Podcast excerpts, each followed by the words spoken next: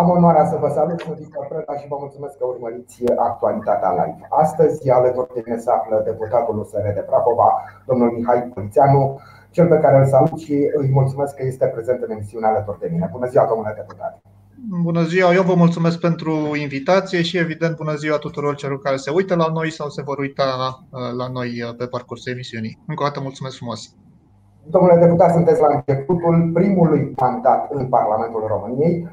Uh, sunteți un nume și o figură cunoscută totuși în politica românească. Aș vrea totuși să vă întreb dacă în Parlament activitatea, atmosfera acestea, toate lucrurile acestea corespund Uh, la ceea ce v-ați imaginat dumneavoastră că o să fie?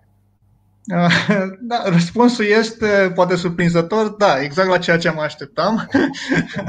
Uh, exact ceea ce mă așteptam să fie uh, este în Parlamentul României și spun asta pentru că eu am lucrat foarte mult timp în societatea civilă, și am practic toate proiectele pe care le-am avut în societatea civilă au fost în proximitatea uh, politicii sau lumii politice. Exact. Am lucrat cu, da, cu Monica Macovei foarte mulți ani și uh, mi-a mi-e foarte uh, aproape uh, lumea asta politică, adică sunt obișnuit cu, cu ea, așa că nu a fost o, o, o surpriză neplăcută, pentru că pur și simplu situația este uh, neplăcută în Parlamentul României, așa cum o vezi la televizor în general, așa este și în, în Parlamentul României, începând de la arhitectura uh, Uh, clădirii Parlamentului, Casei Poporului, care este uh, absolut uh, sinistră din punctul meu de, de vedere, deci e cumva doborătoare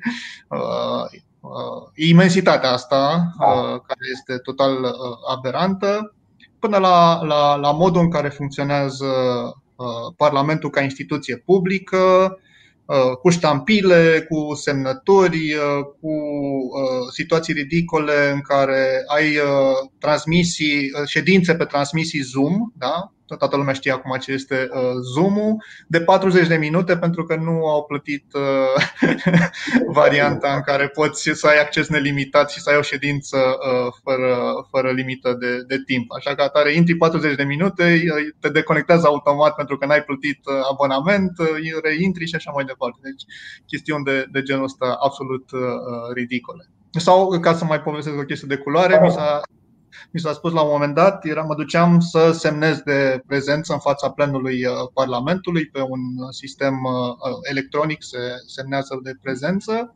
Eram îmbrăcat în pullover, simplu, da? Decent, de altfel, și un steward de acolo, cineva de la, de la pază, uh, mi-a făcut observația că ar trebui totuși să fiu cu uh, sacou, pentru că așa uh, trebuie să arate un, un parlamentar cu sacou. De fapt, nu mă recunoștea ca să fie sigur dacă am trebuit sau nu să semnez. De fapt, asta era problema. Deci, că știm cu toții cum a fost în decembrie 89. Iată, acum un parlamentar român nu este bine văzut în culoare. Domnule deputat, am, l-am avut ca oaspete în această emisiune și pe colegul dumneavoastră de partid, pe senatorul Aurel Opinoi. Și l-am întrebat pe dumneavoastră, o curiozitate personală, dacă cred că este o curiozitate care, pe care o au mulți dintre cei care urmăresc ceea ce se întâmplă în România, nu neapărat viața politică. L-am întrebat pe domnul senator dacă, într-adevăr, în Parlament, la restaurant, la cantina sau cum se numește, uh, prețurile sunt atât de mici pe cât uh, știm noi din uh, partea cealaltă. Ne-a spus că la Senat nu și a aruncat din pe deputat. Ne-a spus, domnule, la deputat se mănâncă foarte la noi, la Senat, prețurile sunt ca la, restaur- la un restaurant obișnuit. Așa că profită prezența dumneavoastră și vă întreb, e atât de ieftin la restaurantul Da, este. Da, este. Am fost o singură dată la cantina deputaților Prețurile sunt extrem, extrem de uh, mici, este perfect adevărat. Uh, deci da, nu găsesc nicio scuză pentru, pentru chestia asta. Pe de altă parte pot să vă spun că spațiul arată absolut îngrozitor. Adică e ca și cum ai intra, ai intra într-o bodegă uh, săracă de, de cartier, așa arată de spațiu, e cu total neîngrijit. Uh, altfel, într-adevăr, prețurile sunt, uh, sunt foarte mici. Acum nu vă închipuiți că e cine știe ce mâncare.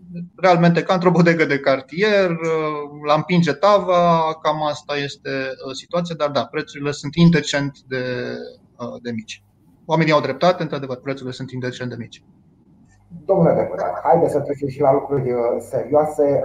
Eliminarea pensiilor speciale. Fiecare dintre partide a aclamat o mare victorie pe lupta politică.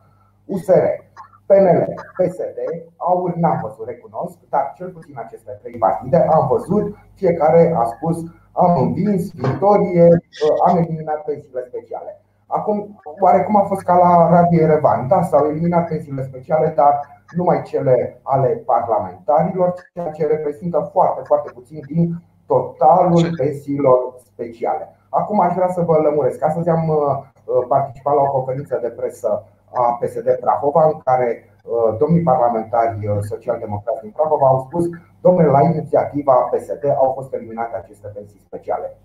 Profit de prezența dumneavoastră în emisiune, haideți să lămurim. Cine are merit sau cine a deschis această inițiativă, cine a învins în această bătălie politică împotriva pensiilor speciale, ca să aflăm că de fapt doar anumite pensii speciale, nu în totalitate.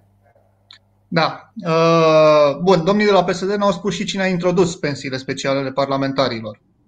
Uh, dumnealor sunt cei care au introdus pensiile speciale ale parlamentarilor în 2005 sau 2010, nu mai știu exact uh, data. Ei au fost cei care au introdus pensiile speciale ale parlamentarilor. Tot ei, în 2020, au introdus pensiile speciale ale primarilor, viceprimarilor și președinților de consilii județene. Deci aici haideți să vedem foarte clar că uh, ipocrizia acestui, uh, acestui uh, partid. Hai să luăm uh, un pic uh, uh, istoric. Primele pensii speciale au fost introduse de Valeriu Stoica. Este o informație care a circulat în spațiu public și este, uh, este corectă și uh, a fost o lege care uh, avantajează, să zicem, magistrații la vremea uh, respectivă. Nu mai mi-amintesc de atâta timp care au fost motivațiile. Știu că la vremea respectivă, într-adevăr, magistrații aveau salarii foarte, foarte mici, interdicții pe măsură, pentru că nu poți să ai o firmă proprie sau să lucrezi decât să fii profesor, decât să, să predai. Este singura sursă suplimentară de venit pe care o, are, o putea avea și în continuare o poate avea un, uh, un magistrat. De altfel, de altfel uh, normală această, această interdicție. Și dacă vorbim de, să zicem, presupunem că a existat bună credință la vremea, la vremea respectivă, avea un sens uh, uh, introducerea acestor uh, pensii speciale pentru magistrați. Ulterior însă a fost o cavalcadă de inițiative legislative care au uh, uh, împins aceste pensii speciale, au extins aceste speci- uh, pensii speciale și către alte categorii socio, socioprofesionale. Și s-a adăugat acolo aviatori și așa mai departe, deci uh, multe categorii socioprofesionale. Apoi uh, ajungem în momentul în care PSD-ul și aliații PSD-ului au introdus pensiile speciale ale parlamentarilor. Aici, de o nesimțire cruntă, deci absolut rușinoasă o astfel de decizie. Iar în 2017, deci la 7-8 ani după, după ce USR a intrat în, în Parlament, uh, noi am depus, colegii mei de la, de la momentul uh, respectiv care erau în, în Parlament, au depus uh, o inițiativă de eliminare a pensiilor speciale ale parlamentarilor. Timp de uh, trei ani de, de zile, uh, Partidul Social Democrat a refuzat să pună pe ordinea de zi uh, această inițiativă, deși au fost tot timpul tentative din partea uh, colegilor parlamentari de la, de la vremea respectivă. Pur și simplu PSD a refuzat să pună pe ordinea de zi. Mai mult, uh, au și ascuns că nu a ajuns niciodată în discuția biroului uh, permanent și, practic, uh, inițiativa legislativă din 2017 s-a pierdut cu totul pur și simplu n-a existat din punct de vedere uh, procedural. Uh, pentru că USR-ul a uh, inițiat această dezbatere publică la un an, un an și jumătate și PNL-ul, e adevărat, a introdus o inițiativă legislativă de eliminare a pensiilor speciale ale parlamentarilor. Și ajungem în momentul acesta când uh, PSD, având în vedere că uh, era iminentă eliminarea pensiilor speciale parlamentarilor pentru că fusese un angajament uh, în programul de, de guvernare, atât pentru USR Plus cât și pentru Partidul Național Liberal și era iminentă, era clar că aici se va ajunge la eliminarea pensiilor speciale parlamentarilor. PSD în mod populist, da, demagogic s-a agățat de, de acest subiect și au depus și ei uh, o, o inițiativă legislativă de eliminare a pensiilor uh, speciale ale parlamentarilor. Și ajungem în momentul zilei de miercuri, da, când s-a constituit Comisia de Statut, pensiile speciale parlamentarilor apar în statutul deputaților și senatorilor, sau apăreau, în, dacă vorbim din perspectiva zilei de, de azi. Ca atare s-a, s-a constituit o comisie de statut, al cărei președinte este un, un, membru, un membru PSD, nici nu mai știu cine. Uh, și uh, Comisia de Statut s-a retras să uh, lucreze în timpul plenului. E, problema este că președintele poate sau nu poate, poate sau nu să pună ceva pe ordinea de zi. Să supună votului sau așa mai departe. Deci cu președinte PSD, dacă PSD-ul nu dorea, putea să nu mai pună pe ordinea de zi. Și practic a fost șantaj. Ori mergem cu Uh, inițiativa noastră legislativă, deși era ultima și era pusă din nou doar pentru ca o, ca o chestie de conjunctură, pentru că oricum ar fi fost la un moment dat eliminate pensiile speciale parlamentarilor. Uh, deci ori mergem cu inițiativa PSD, ori uh, blocăm la acest moment eliminarea pensiilor. Și ca atare a fost din punctul meu de vedere un act de înțelepciune din partea liderilor PNL și USR Plus și am zis ok, bine domne, mergem pe inițiativa voastră, renunțăm la inițiativele noastre, chiar dacă sunt mai vechi, da, de 3-4, de 3-4 ani, doar punem niște amendamente și noi și mergem împreună cu inițiativa înapoi în, în plenul reunit al Camerei Deputaților și Senatului. Și apoi, deja e istorie cunoscută, s-a votat nu în unanimitate, toate partidele, cu excepția UDMR, au votat pentru eliminarea pensiilor speciale ale parlamentarilor. Toate sunt cunoscute, dar efectele nu sunt foarte bine cunoscute. Ah, scuze, și foarte, foarte important, apropo, uh, în, în această comisie de statut, UDMR-ul uh, practic a stat pe bară, iar PSD-ul a făcut o majoritate împreună cu AUR, da? partid care se declară partid antisistem, dar este aliatul de nădejde al PSD-ului în Parlament la acest moment, și cu minoritățile care au fost foarte supărate că se elimină pensiile speciale. Da, am înțeles că domnul Varjan Pampoccian nu este la al șaptelea mandat în Parlament și sigur că da, jurnalul este foarte, foarte afectat de astfel de măsură.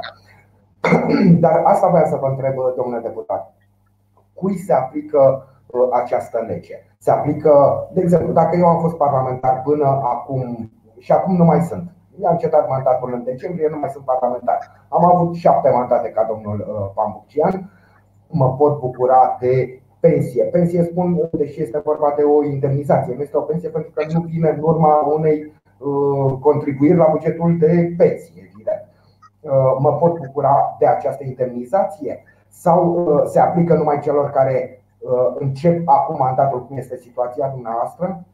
Nu, nu mai, nu mai beneficiați, nu mai beneficiați de acești bani. Exact, da. Mie nu există a terminat cu Parlamentul în urmă cu câțiva ani, a încasat până acum această indemnizație. În urma aplicării acestei legi, domnul Adrian Năstase nu va mai beneficia de indemnizație. Exact, exact. Situația este următoarea. De fapt, uh, uh, cum a zis și dumneavoastră, pensiile speciale, de fapt nu sunt pensii speciale, sunt niște indemnizații speciale. Deci nu da, au statut de pensii. să contribui la bugetul de pensii. Uh, de asemenea, nici în cazul celorlalte categorii profesionale, dacă vorbim de militari sau vorbim de magistrați, nu se numesc pensii speciale. E cumva un termen pe care l-am folosit noi, uh, opinie publică. Acelea se numesc pensii de serviciu, în cazul parlamentarilor erau indemnizații. Uh, bun. Pe varianta inițială promovată de Partidul Social Democrat, de, a proiectului de, de lege, Uh, cei circa 800 de parlamentari care beneficiază acum de uh, aceste pensii speciale ar fi beneficiat în continuare. Și a existat un amendament al, uh, al nostru, al USR Plus, ca din momentul intrării în vigoare a legii, deci din momentul publicării monitorul oficial, toate plățile pentru cei 800 de parlamentari să înceteze. Și aici s-a pus problema, că bănuiesc că asta este următoarea întrebare, problema retroactivității, uh, retroactivității da. legii. Aici o dezbatere întreagă și pe social media și la televiziuni, în, în, în presă. Uh, nu, nu, nu e vorba de retroactivitate. Retroactivitatea ar fi însemnat că uh, tu te duci înapoi și ceri celor 800 sau celor care au primit bani le cer banii înapoi. Nu, oamenii aceia au uh, și-au încasat uh, indemnizația respectivă, rămân cu, cu banii uh, respectivi. Ideea este legislație în perioada respectivă, deci în mod legal au primit bani. Da, exact. Ideea este că în momentul intrării în vigoare a legii și practic abrogării sau abrogării acelor articole din statutul uh, uh, deputaților și senatorilor, vechile prevederi își încetează efectele, noile prevederi încep să intre în, în vigoare și să opresc toate, toate plățile.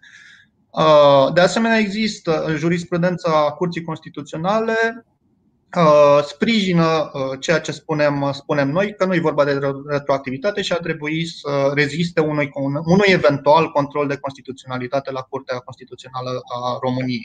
Bun, acum că nimeni nu știe ce mai, ce mai treznește prin cap uh, Curții Constituționale, asta este partea a doua, dar nu există niciun motiv juridic, rațional, argumentativ Uh, să spui că uh, această, această lege este uh, neconstituțională. Deci jurisprudența spune foarte clar că amendamentul nostru, jurisprudența CCR spune foarte clar că amendamentul nostru nu este neconstituțional pe de o parte, dar pe de altă parte, la câte surprize au oferit românilor Curtea Constituțională în ultimii ani, ne putem aștepta la orice, așa că orice opțiune rămâne deschisă. Da.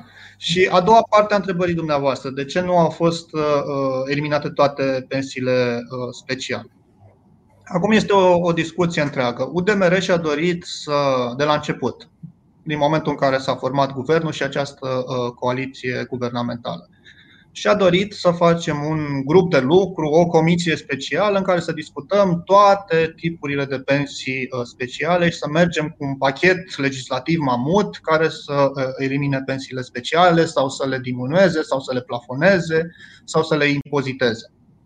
Uh, problema este, sunt mai multe probleme. Unu, ca în România, dacă faci o comisie, acolo îngrop subiectul și nu mai rezolvi niciodată problema. Deci riscam ca această dezbatere să dureze un an de zile, doi ani de zile prin Parlament și la un moment dat să se uite de ea. Uh, cine știe ce se mai poate întâmpla din punct de vedere politic și ca atare. Deci, din punctul meu de vedere, uh, era doar un plan de a îngropa uh, subiectul. Doi, dacă te duceai cu toate simultan, având în vedere uh, jurisprudența Curții Constituționale și faptul că este și complet imprevizibilă în, în deciziile ei, riscai pe, uh, nu știu, plafonarea pensiilor magistraților, să spice întregul uh, proiect uh, legislativ și toată lumea să rămână cu pensiile uh, speciale. Așa că decizia noastră la USR Plus a fost să mergem pas cu pas, să le luăm pe rând, astfel încât să ne asigurăm că se întâmplă repede da? Da. și, doi, să minimizăm riscurile de neconstituționalitate. Și următorul pas sunt pensiile speciale ale primarilor, viceprimarilor și președinților de Consilii Județene. Asta e următoarea noastră țintă. Da. Domnule deputat, totuși, dacă discutăm pe acest subiect, e greu de crezut că niște oameni care beneficiază de astfel de pensii speciale vor decide că este absolut constituțional să fie eliminate. Și aici mă refer la judecătorii care fac parte din Curtea Constituțională, cei mai mulți dintre dumnealor beneficiind de astfel de indemnizații. Dacă vor decide că este absolut constituțional și în concordanță cu legea o astfel de eliminare a pensiilor speciale, dumnealor rămân, pierd surse importante de venit. Nu cred că este tocmai moral sau tocmai în regulă ca niște oameni, niște beneficiari să decidă dacă e legal sau nu. Pentru că dumnealor pot interpreta în favoarea dumnealor, așa cum este și omenește să se întâmple. E adevărat, e de... bun, sunt de acord cu dumneavoastră, e nu doar un aparent conflict de interese, chiar este un conflict de, uh, de interese. Pe de altă parte, Curtea Constituțională chiar este uh, suverană, adică nu poți să delegi această responsabilitate de control constituțional către uh, altă instituție. Curtea Constituțională uh, se ocupă cu chestia asta în toată arhitectura uh, instituțională și constituțională a statului român și e bine să fie, ok, o instituție uh, independentă care să facă lucrul ăsta, ok, am ajuns în situația în care practic ei și își judecă propriile uh, pensii speciale sau sporuri sau așa mai departe și am văzut că, uh, din păcate, adesea fac o treabă foarte românească, iau decizii care nu au legătură cu, cu Constituția, ci cu propriile lor interese. Da. Aici, suntem, aici e vorba și de uh, calitatea umană și profesională a membrilor Curții Constituționale, constituționale, de modul în care se face selecția membrilor Curții Constituționale. Aici sunt alte probleme. Deci nu uh, capătul, și anume că ei ajung să judece, este problema, ci uh, calitatea lor, uh, cine ajunge în, uh, să fie membru al Curții Constituționale. Da. Uh, domnule deputat, uh, bugetul, bugetul național, nici măcar nu a fost prezentat încă Parlamentului. Nu, anul acesta vom asista la o întârziere destul de serioasă. Legea spune că în noiembrie ar trebui să intre în Parlament sau să fie deja votat. Sigur, putem înțelege, în noiembrie toată lumea era concentrată pe alegerile din decembrie, să putea bănui sau se putea intui că urmează o schimbare de guvern în urma uh, votului popular. Uh, era uh, oarecum aiurea ca în noiembrie un parlament și un guvern să voteze și să creioneze un, un buget pe care să-l pună în practică un alt guvern și un alt parlament. Dar poate că ar fi trebuit grăbit un, grăbite un pic lucrurile pe parcursul lunii ianuarie, astfel ca la cel târziu la jumătatea lunii februarie să se fi, să fi trecut de votul Parlamentului, pentru că um, ordinea este bugetul național, bugetul județului și apoi bugetul localităților. Mulți dintre primari spun, domnule, nu prea avem ce face pentru că nu avem buget, nu putem să dăm drumul la anumite lucruri, așteptăm bugetul să vedem pe ce bani ne bazăm. Cum, cum vedeți dumneavoastră situația și dacă se poate, știu eu, se pot mișca lucrurile ceva mai repede? Nu, aveți, aveți perfectă dreptate uh, din toate punctele de vedere. Unu, uh, nu puteai să, uh, să lași pe fostul, pe fostul guvern și pe fostul parlament să facă bugetul, pentru că, ok, vorbim de un nou mandat, de un nou guvern și de un nou program de guvernare. Deci nu poți să faci un buget pe un program de guvernare al, al fostului guvern pentru viitorul guvern. Bun, deci această întârziere era complet naturală dacă s-a întârziat cu vreo două, trei săptămâni față de uh, ținta inițială, este perfect adevărat. Uh, și noi am fost anunțați uh, de la guvern inițial că uh, imediat cum începem în prima săptămână, cel târziu, cel târziu în a doua săptămână a sesiunii actuale a Parlamentului va veni și bugetul. Deci, da, față de ținta inițială, avem o întârziere de două, de două săptămâni. Ok, n-am, n-am ce să comentez uh, aici. Asta este uh, întârzierea. Uh, vorbim de discuțiile din, de la nivelul guvernului, unde există o, o coaliție și evident au fost, au fost negocierile la nivel, la nivel guvernamental. Nu știu detaliile negocierilor. Da. Ok, s-a, s-a discutat între, între miniștri. Ce pot să spun uh, și să anunț că uh, noi, deputații uh, și senatorii USR Plus, am trimis și noi amendamente și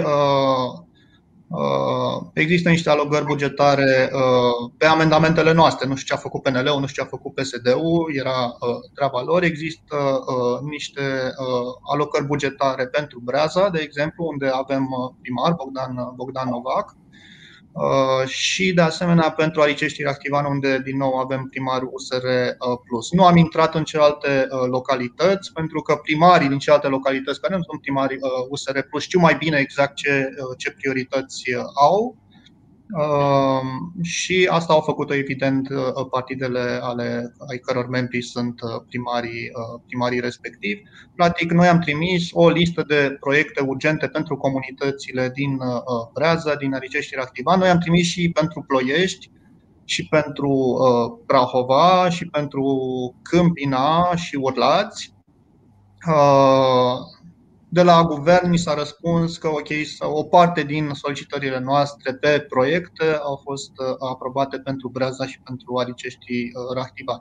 Eu sper ca uh, PNL-ul sau PSD-ul, pe de altă parte, să fi făcut astfel de solicitări către guvern. El nu a fost propus amendamente, pur și simplu am trimis solicitări. Domne, uitați, acestea sunt proiectele fundamentale care sunt proiecte publice ale, ale primăriilor Evident, ni se da mult mai, mai puțin decât am, am solicitat, dar măcar există niște vești bune pentru, pentru Breaza și pentru Alicești Rachtiban, unde avem colegi primarul SR+.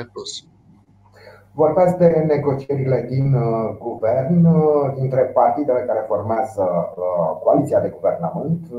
Dumneavoastră, evident, faceți parte dintr-unul dintre aceste partide. Ați remarcat și dumneavoastră, presupun alături de colegii dumneavoastră, că în spațiul public apar periodic, știu eu, diverse analize, diverse articole care semnalează tensiuni în cadrul coaliției de guvernământ. Sigur că dacă sunt tensiuni, nu prea e bine pentru uh, restul țării, pentru că înseamnă că sunt probleme în actul de guvernare și nu e exact ceea ce ne trebuie și ceea ce ne așteptăm. Aș vrea să vă întreb pe dumneavoastră dacă simțiți astfel de tensiuni, dacă există uh, și dacă există, cum pot fi ele temperate, reduse, poate chiar eliminate. Bun.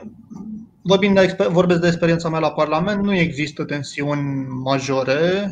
Uh, nici colegii mei n-au, nu mi-au zis să, fie, să existe tensiuni majore în comisiile din care fac, uh, din care fac uh, parte. Dacă există puncte divergente pe proiectele de lege care ajung în, în comisiile parlamentare, se dispută și asta este procedura, a dispus cu uh, liderul uh, grupului din comisia respectivă sau liderul de grup din Camera Deputaților, respectiv uh, din Senat. Deci până acum lucrurile au mers destul de bine, adică nu au fost certuri sau tensiuni, tensiuni majore.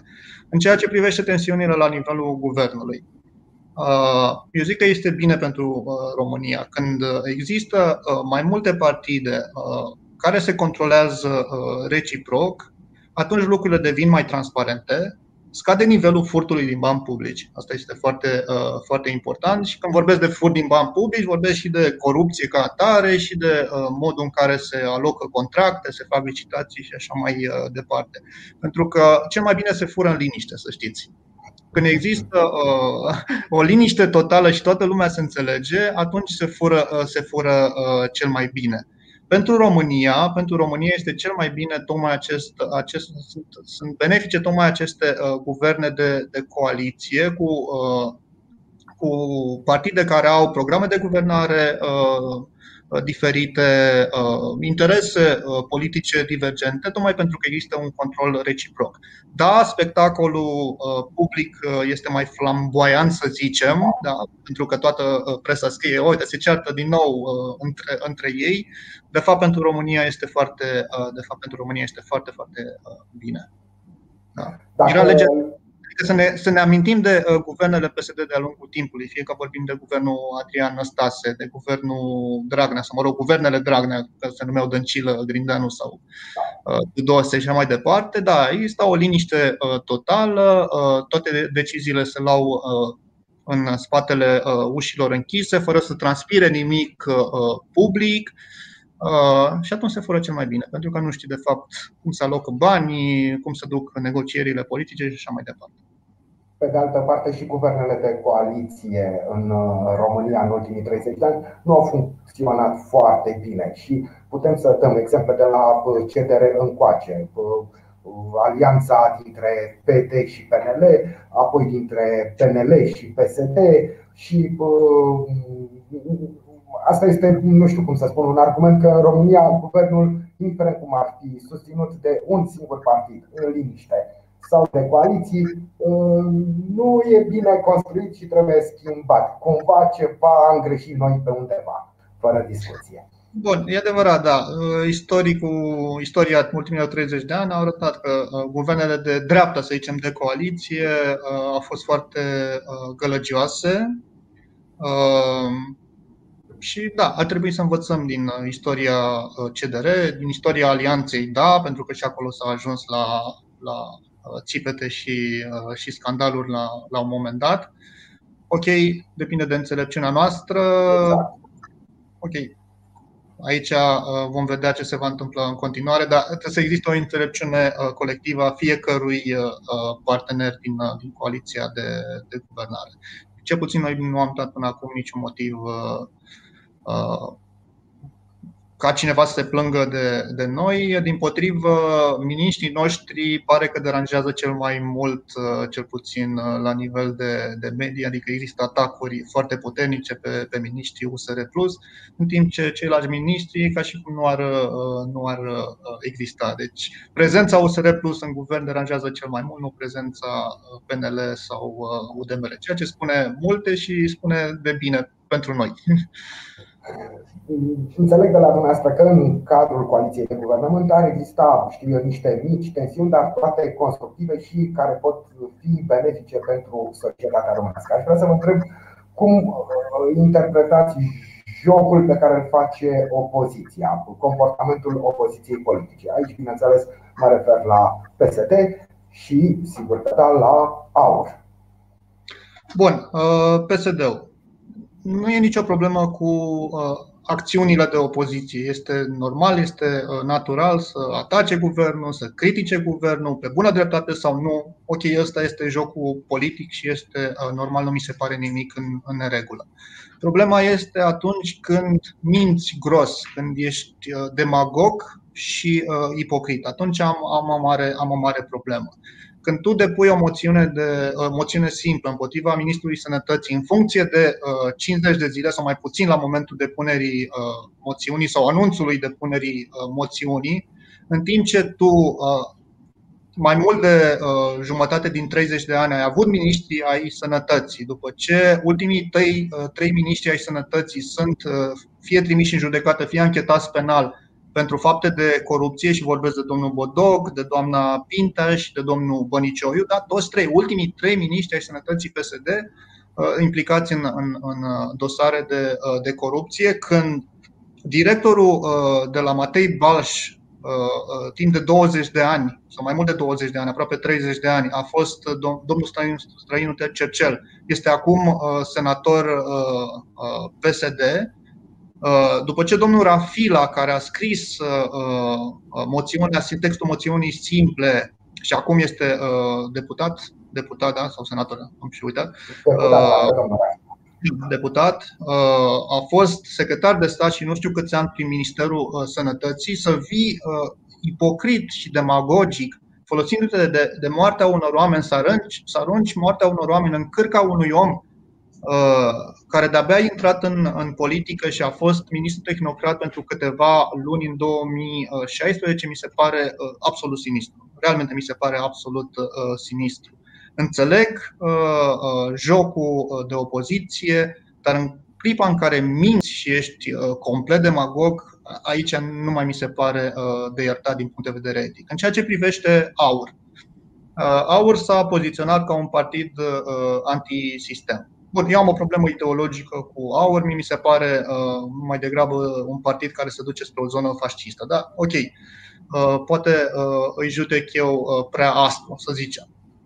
Uh, dar tu te-ai poziționat ca partid antisistem și în același timp de, uh, uh de două luni de zile de când ești în, în Parlament, deci ești fratele mai mic Uh, al, uh, al PSD-ului și uh, lucrezi împreună cu ei și în plen și în toate comisiile din Parlament, asta chiar nu mai, nu mai pot să, să înțeleg. Da, da deci opoziția asta... unită, putem spune, nu? Opoziția unită. Da, opoziția unită, da. Dar iertați-mă, dacă am fi fost noi în, în, în, în opoziție, n-am fi fost o opoziție unită cu PSD-ul. Adică, există niște limite etice. Nu pot să... Uh, din păcate, chiar am și depășit timpul pe care ni l-am uh, propus, dar uh, asta înseamnă că aștept cu mare nerăbdare să ne revedem în această emisiune și să discutăm despre tot ce se mai întâmplă. Abia aștept să, să, să ne revedem, pentru că, iată, n-am epuizat nici pe departe subiectele pe care ni le-am propus pentru astăzi, iar scena politică este în continuă mișcare. Vă mulțumesc pentru această discuție. Mulțumesc mult pentru invitație. O seară bună tuturor. Vă mulțumesc și dumneavoastră pentru că ne-ați urmărit. Ne revedem luni. Până atunci, toate cele bune și un weekend liniștit și frumos.